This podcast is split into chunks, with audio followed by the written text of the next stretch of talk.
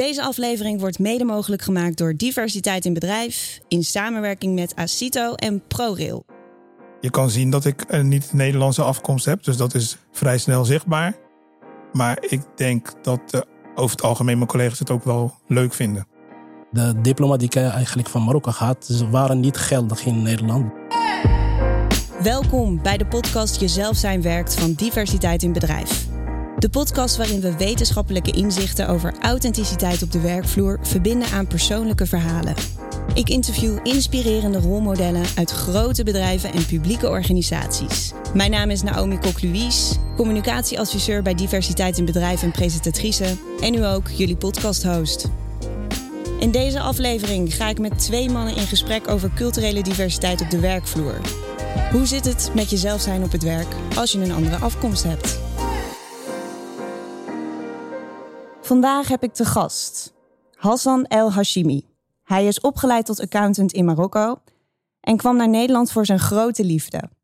Hier ging hij aan de slag bij Acito als vloerspecialist en groeide door tot eerste medewerker vloeronderhoud bij de Universiteit Utrecht. In 2017 werd hij zelfs uitgeroepen tot schoonmaker van het jaar. En Iltic Pokorny. Hij is manager corridors en programma's bij ProRail. Met zijn Surinaamse roots is hij een van de weinige managers van kleur binnen het bedrijf. En naast zijn werk houdt hij zich ook bezig met culturele diversiteit bevorderen binnen ProRail. Welkom allebei. We gaan vandaag dus in op verschillende facetten van authenticiteit op de werkvloer. En dat doen we aan de hand van fragmenten uit een interview met professor Taris. Hij is hoogleraar arbeid en organisatiepsychologie aan de Universiteit Utrecht. En hij heeft ook onderzoek gedaan naar authenticiteit op de werkvloer. Ik zal dus vandaag fragmenten uit dat interview voorleggen en jullie vervolgens ook vragen naar je eigen ervaring. Maar we beginnen met de vraag: wie is jouw rolmodel? Iltis. Ik heb daar even over nagedacht en ik heb als rolmodel gekozen uh, de leidinggevende die ik als eerste had binnen NS. Zijn naam is Peter Dansen. En waarom? Het is mij altijd opgevallen en bijgebleven hoe oprecht hij met mensen omging, oog had voor de problemen die zij hadden. En ook altijd open stond om mensen een tweede kans te geven. Dus hij deed echt erg zijn best om je binnen zijn afdeling heel erg op je gemak te laten voelen. En je te laten zijn wie je kon zijn en je van daaruit te ondersteunen om te groeien. En wat voor dingen heb je daar voor jezelf uitgehaald en ook toegepast in je werk? Nou, het heeft uh, zeker invloed gehad op wie ik ben geworden als leidinggevende. Om ook vanuit die gedachten naar je, je mens te kijken en ook iedereen daar zich zo goed mogelijk te laten voelen binnen het werk. Hoe doe je dat? Veel praten, veel aandacht geven aan mensen. Mensen hebben behoefte toch wel vaak aan wat aandacht vanuit hun leidinggevende. Dus ik probeer veel op, ja, zoveel het op kantoor kan zeggen, op de werkvloer te zijn.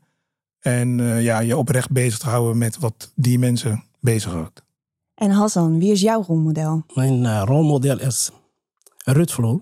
Hij was een, een vloerspecialist binnen Acito. Hij is nu met pensioen.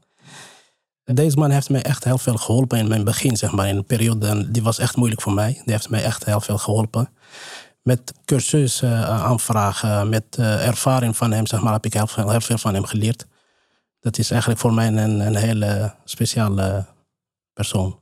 En waarom was het voor jou lastig in het begin? Het was lastig in het begin. Toen was ik hier in Nederland. was een beetje moeilijk voor de taal, zeg maar. Het was een uh, drempel voor mij.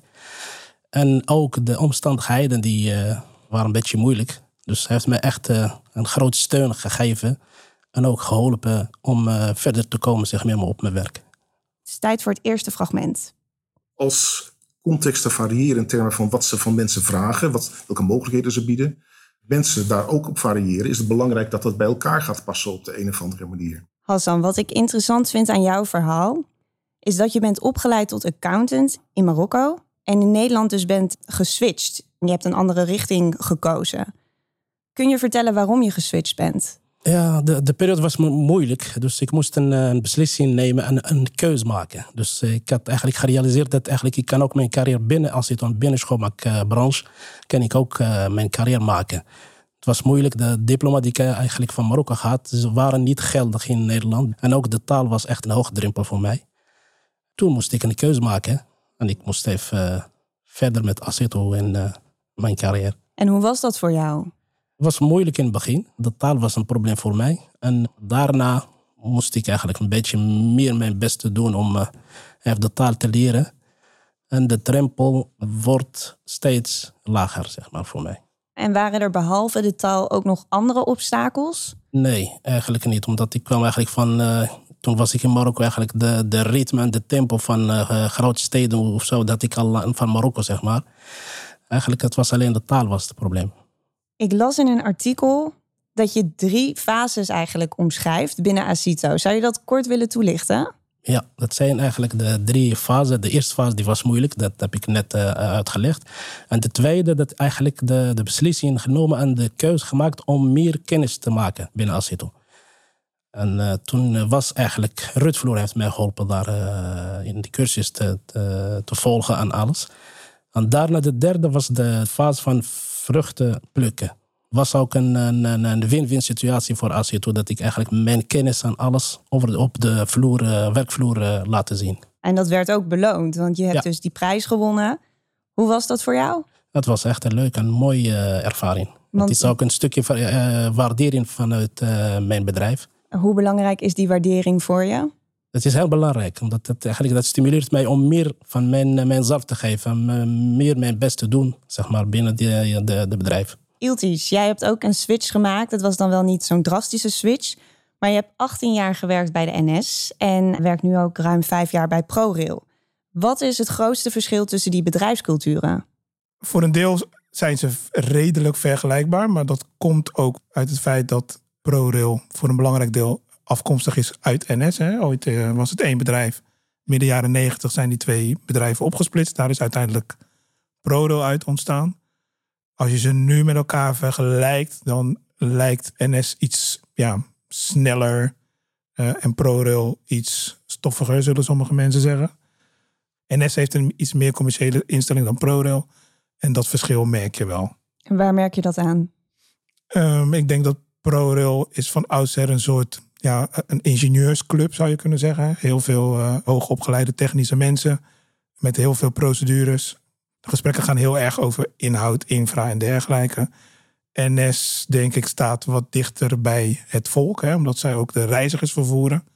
En staat op die manier ook wat dichter bij, ja, ik zou haast zeggen, het leven op straat. Misschien wel. Hoe merk je dat dan op de werkvloer?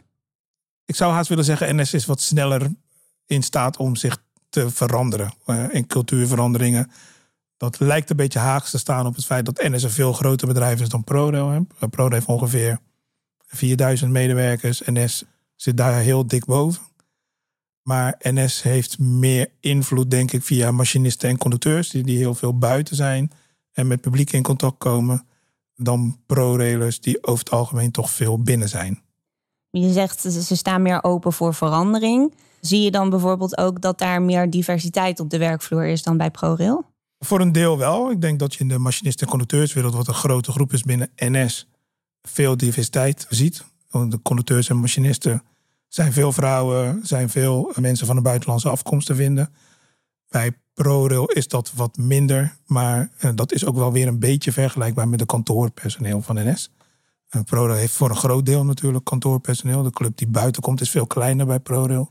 En daar merk je wel dat er heel veel mensen zijn met een hoge opleiding, maar dat in die groepen dus ook wel veel minder mensen zijn met een andere culturele achtergrond. We zijn wel een redelijke inhaalslag aan het maken met bijvoorbeeld het aantal vrouwen wat je binnen ProRo ziet rondlopen. Het is van oudsher een mannenbolwerk. Ja. En dat, dat halen we op dat vlak dan wel redelijk in. Op multicultureel vlak daar, uh, heeft ProRo nog wel wat stappen te maken. Waar voelde jij je het meest thuis? Geen verschil eigenlijk. 18 jaar NS, dat is natuurlijk een lange periode. Dus in die jaren ben ik me heel erg thuis gaan voelen binnen dat bedrijf. Dus ik heb ook met veel moeite afscheid genomen van NS. Uh, eh, maar ik heb me bij ProRail ook wel heel makkelijk uh, weer op mijn uh, thuishonk gevoeld. Wat was de reden van je overstap dan? Nou, het was geen rechtstreekse overstap. Hè. Ik ben na NS, heb ik ongeveer drie jaar bij de RET gewerkt in Rotterdam. En heb ik daarna nog twee jaar in Suriname gewoond. En na mijn terugkeer in Suriname ben ik bij ProRail begonnen. Dus ik was al een tijdje weg bij NS toen ik naar ProRail ging. We gaan door naar het volgende fragment. Dat betekent dus dat jij niet alleen binnen kan komen in die organisatie en zeggen van jongens, hier ben ik, uh, ik ga fantastische dingen doen. Maar je zult je moeten verdiepen in die organisatie en moeten kijken wat daar nou precies nodig is. En op basis daarvan een slimme keuze maken over datgene wat jij laat zien van jezelf en wat niet.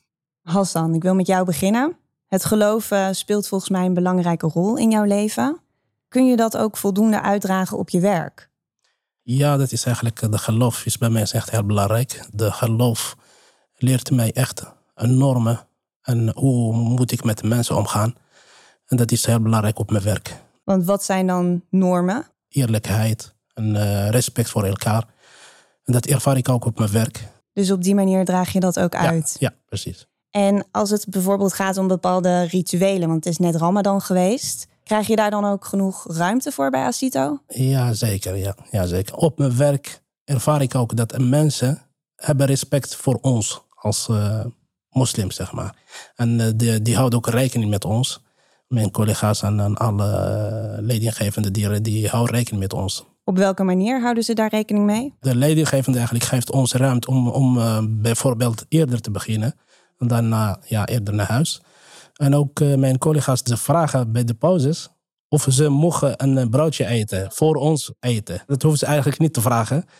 Maar uh, dat is een stukje dat ze eigenlijk met ons rekening houden. Dat ze betrokken zijn. Ja, ja, dat ze betrokken zijn, ja. Iltish, laat je bepaalde aspecten van je afkomst bijvoorbeeld niet zien op het werk?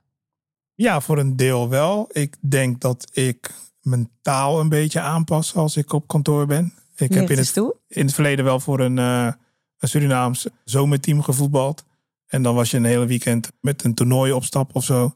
En als ik dan maandag op kantoor kwam, dan wezen mijn collega's er wel op dat ik uh, weer de Surinaamse tongval had. Vonden ze over het algemeen wel grappig het verschil te zien tussen vrijdag en maandag, zeg maar.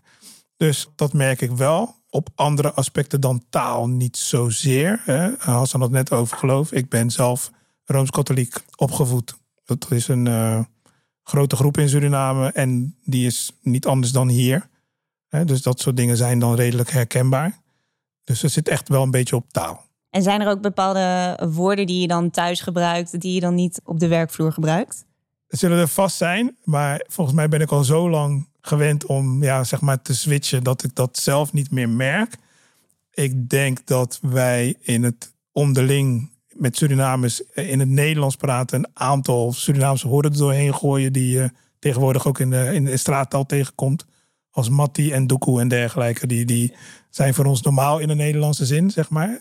Heel grappig dat heel veel mensen het, als wij het nu gebruiken, zeg maar, als straattaal zien. Terwijl wij gewoon zeggen van, ja, dat is gewoon Surinaams.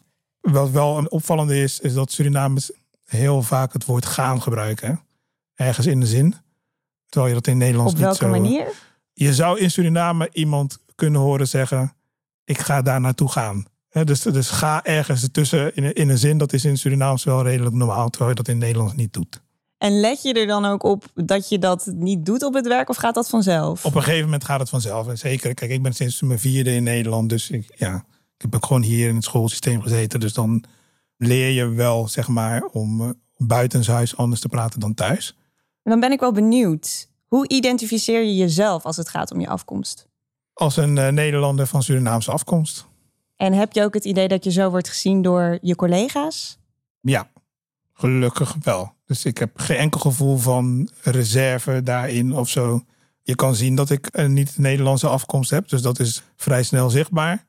Maar ik denk dat uh, over het algemeen mijn collega's het ook wel leuk vinden. Dus uh, ze vinden het volgens mij vooral als een toevoeging. Waar merk je dat dan aan? Vragen over uh, zoals zaken in Suriname gaan. Uh, heel vaak gaat het over eten trouwens. Weet jij nog een leuk adres voor uh, een lekker broodje currykip? maar ook wel hele leuke, grappige aannames. Bijvoorbeeld dat iedereen ervan uitgaat dat wij allemaal heel pittig eten. Dat is niet zo. Ik in ieder geval niet. Maar veel Surinamers wel. Maar men gaat er dus vanuit van... oh, maar jij kan daar wel tegen. Hè? Ja, ja, ja. Nou, nee. Wat vind je daarvan, dat soort aannames? Ja, op zich wel grappig. Wat vervelender als het in negatieve zin is. Maar over het algemeen zijn het ja, positieve aannames. Dus. Maar ik corrigeer ze wel net zo makkelijk hoor, als het niet zo is. Wat zeg je dan? Nou ja, dat ik net zoveel uh, problemen met peper heb als uh, dan de gemiddelde Nederlander. Maar goed, dat ben ik dan weer, zeg maar. Ik ga er ook wel in mee dat veel Surinamers heel goed tegen peper kunnen. Ik ben de enige in huis die dat dus niet, uh, niet zo heel erg een fan van is. Maar ik vind het wel leuk om die uh, aannames te horen. En ook een beetje ter discussie te stellen. Ja. En Hassan, hoe uh, identificeer jij jezelf als het gaat om je afkomst? Ja, ik sluit bij de antwoord van Jiddisch. Dus ik ben ook Nederlands vanaf afkomst van Marokko, Marokkaans. Ongeacht eigenlijk wat speelt in de media en die politiek en de andere, daar geef ik geen aandacht aan. Op mijn werk uh, merk ik eigenlijk uh, die, zulke dingen helemaal niet. Dus uh, als het organiseert elk jaar die integratie, nationale integratiediner. Dus dat is eigenlijk een, een, een evenement waar iedereen van alle culturen lekker gezellig eten en bij elkaar komen en praten. Wat vind je van dat evenement, het integratiediner? Ik vind het echt heel, heel goed van, van Asito eigenlijk. En wat draagt er aan bij dat jij je, je op je plek voelt binnen Asito? Ik heb dat gevoel dat ik echt een Nederlander ben. En ook uh, respect van mijn collega's allemaal hebben. Dus dat respect wat je voelt van collega's. We gaan door naar het laatste fragment. Je zult vaak zien dat mensen hogerop komen. En daar voor die posities, de hogere posities, worden geselecteerd door anderen. Door jou, jouw baas bijvoorbeeld, of de baas van jouw baas. Mensen zoeken over het algemeen, blijkt ook uit onderzoek, naar mensen die op hen lijken. Dus wat je krijgt is dat je misschien begint met een hele brede basis, hele diverse basis van mensen met verschillende normen, verschillende waarden, verschillende gedragingen. Je ziet vaak dat het soort mensen dat boven komt drijven in een organisatie, dat die veel eenvormiger zijn dan aan de basis het geval is. Die mensen gaan op elkaar lijken. Je hoorde net meneer Taris zeggen dat mensen mensen kiezen die op hen lijken. Zie je dat zelf ook in je bedrijf? Ja, ik, ik vind dat je dat nog steeds erg ziet. Kleine anekdote. Er hing een tijdje geleden een uh, foto-expositie bij ons binnen het bedrijf. Waarop je volgens mij een, een groep managers van de ja, uit de jaren 50 of zo uh, zag staan op de ProRail trappen. En uh, het valt je gelijk op als je naar die foto kijkt dat die mensen erg op elkaar lijken. We allemaal blanke mannen van de jaren 50 in een donker pak. was een zwart-wit foto. En als ik me nu voorstel, als wij diezelfde foto nu zouden maken met zeg maar de, de top 100 leidinggevende binnen ProRail, zou je daar wel enig verschil zien. Er zijn wat, eh, wat uh, meer vrouwen in en je zal af en toe een kleurtje zien. Maar het gros zal toch ook weer lijken op die foto van de jaren 50. Zeker als we hem in zwart-wit afdrukken. dan zie je gewoon weer heel veel blanke mannen strak in het pak van uh, rond de ja, zeg maar 50 jaar. Dus wat dat betreft uh, herken ik zeker wel wat er gezegd wordt. En vind ik wel dat we daar nog best wel wat stappen in te nemen hebben binnen ProRail. Ja, ik noemde het net al kort in de introductie. Iltic, jij bent eigenlijk een van de weinige managers van kleur bij ProRail. Hoe is dat? Ben je daar bewust van of speelt het helemaal geen rol? Op day-to-day basis ben ik me er niet speciaal bewust van. Ik doe gewoon mijn werk net als de volgende. Je merkt het wel. Nou zit ik net in de rol bij ProRail, dus is mijn eh, referentiekader veel meer NS. Het valt me wel op bij grote bijeenkomsten. Dus ik heb vanuit mijn vorige rol, al was ik toen nog geen leidinggevende, ben ik wel bijvoorbeeld op de leidinggevende dagen van ProRail geweest. En dan valt je wel op dat je een van de weinigen bent die een kleur heeft. Ik ben uh, niet alleen daarin. Er zijn ook wel wat andere mensen met een andere dan Nederlandse afkomst in het management. Dus op dat soort momenten, hoe groter de groep, hoe meer het je opvalt eigenlijk. Ja, precies. Dat je dan in één keer denkt, wow, dit is wel uh, best wel wit allemaal. Ja. In ons gesprek wat we hiervoor hadden, vertelde je ook over een anekdote dat je laatst dus toevallig in een meeting terecht kwam met twee anderen die ook uh, in een leidinggevende positie zitten. En niet speciaal allebei in een leidinggevende positie, maar we hadden een, een thema uit uh, te werken. En ja, we waren inderdaad alle drie van Surinaamse afkomst. We vonden het zelf hartstikke grappig, want het was ook op onafhankelijkheidsdag toevallig, Surinaamse onafhankelijkheidsdag. Ja, dat bracht het wat meer naar voren, zeg maar. En ja, wat ik net al zei over taal, hè, wat je dan direct merkt, is zodra wij dat doorhebben. We hadden het de eerste paar seconden eigenlijk niet eens door. Maar op het moment dat we door hadden, switchte onze taal dus ook naar de manier waarop Surinamers Nederlands praten. En dat was wel een hele grappige ervaring voor ons, dat je op kantoor zit en je dan toch je Surinamer zijn zeg maar wat meer kan uh, laten zien dan als je met alleen Nederlandse collega's zit. Dat wil niet zeggen dat dat een belemmering is, maar goed, je past je dan toch wel een beetje aan, zeg maar. Vond je het fijn dat dat kon op dat moment? Vooral grappig. Grappig voor dat moment. Fijn is iets te groot woord in die zin dat dat zou betekenen dat het minder fijn is op andere momenten. Dat, dat is zeker niet zo. Maar het is wel leuk om het af en toe te kunnen doen, zeg maar. Het had natuurlijk weer andere aspecten dan bij jezelf uh, naar boven. Ja. Hassan, jij werkt bij Asito. Volgens mij is daar heel veel culturele diversiteit, of niet? Ja, zeker. Ja. Ja. En vind je dat ook fijn om in zo'n omgeving te zijn waar eigenlijk heel veel verschillende afkomsten samenkomen? Ja, ja, ja. ja. Het verschillend eigenlijk, het verschil van cultuur maakt eigenlijk de werk nog uh, mooier eigenlijk. Dat ja, als je werkt uh, zeg maar met verschillende culturen, dan kun je echt meer leren van andere culturen en uh, bij elkaar komen en over elkaar praten, over eigen, eigen land praten, over de cultuur praten. Dat is echt over eten ook praten mm -hmm. soms. Dus, eten is heel erg belangrijk. Heel belangrijk, ja zeker. dus dat is echt mooi. Dus op die manier kunnen jullie ook een beetje van elkaar leren. Ja. Jullie zitten allebei in een positie dat je leiding geeft aan mensen. Je kan natuurlijk wel bedenken dat bepaalde leiderschapstijlen misschien meer bijdragen aan authenticiteit. Of meer aan bijdragen dat mensen zichzelf kunnen zijn, zeg maar. Iltis, eh, hou jij daar rekening mee? Ja, in die zin dat ik mijn leiderschapsstijl ook wel laat afhangen van de behoeften van degene waar ik mee te maken heb op dat moment. En daardoor gebruik je steeds verschillende stijlen, zeg maar. Maar niet dat ik nu heel bewust iets vanuit mijn achtergrond daarin meebreng. Dat dan weer niet. Maar je stemt dus je leiderschapsstijl wel af op de persoon eigenlijk die je voor je hebt. Ja, en de situatie van dat moment. Ja. Hoe doe jij dat? Ik laat eigenlijk niet uh, voelen bij mijn collega's dat, eigenlijk een, uh, dat ik een, uh, leidinggevende ben, zeg maar, soms. Omdat we zijn allemaal collega's. Dus uh, we, we, helpen elkaar en uh, we doen onze werk elke, met elkaar. Dat is wat het mooiste eigenlijk van mijn werk. Eigenlijk dat je probeert leiding te geven op hetzelfde niveau als je medewerkers of Ja, dat zijn allemaal, alle vier zijn vloer specialisten. We helpen elkaar en we begrijpen ook elkaar op onze werk. En dat maakt ook ons werk uh, soepel en relax. Ja, we zijn alweer aan het eind gekomen van deze podcast. En ik wil dan eindigen met tips. Iltis, ik wil dan aan jou een tip vragen aan andere leidinggevenden om meer culturele diversiteit te bevorderen in hun organisaties.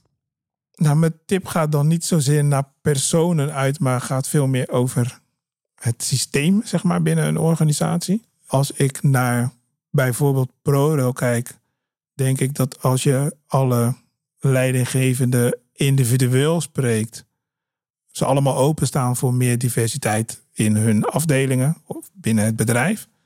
Alleen als je dan uiteindelijk kijkt naar de manier waarop wij bijvoorbeeld uh, wervingscampagnes doen en daar gezichten bij gebruiken, hè, dan zie je toch dat die gezichten die we gebruiken niet een afspiegeling zijn van de culturele diversiteit die je binnen zou willen halen.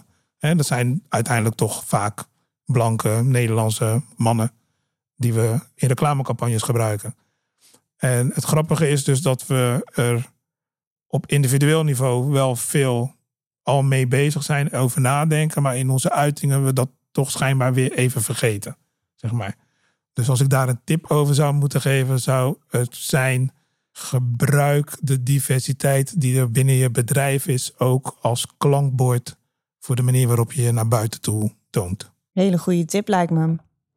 En Hassan, aan jou zou ik graag om een tip willen vragen voor andere mensen die een andere culturele achtergrond hebben, om je te ontwikkelen op de werkvloer? Ik kijk alleen in onze bedrijf, zeg maar. Er zijn echt heel veel mensen vanuit andere culturen. Die hebben echt heel veel capaciteit. En die kunnen echt nog van hunzelf nog wat laten zien. En de, de probleem meestal, dat, dat is eigenlijk de taal, dat is ook bij mij is ook een probleem. Wat wil ik uh, daar zeggen? Dat eigenlijk ze uh, hunzelf vertrouwen hebben. En ook uh, durven verder te, te, gaan in hun carrière. Dus vertrouwen op jezelf. Ja. ja. Dankjewel. En jij ook bedankt, Iltis. Dank jullie wel. Graag gedaan. Bedankt voor het luisteren naar de podcast Jezelf zijn werkt. Vond je het een goede aflevering? Vergeet dan niet de podcast te volgen in je favoriete podcast-app. Deze podcast is gemaakt voor Diversity Day. Dat is de dag waarop bedrijven in Nederland de kracht van diversiteit vieren.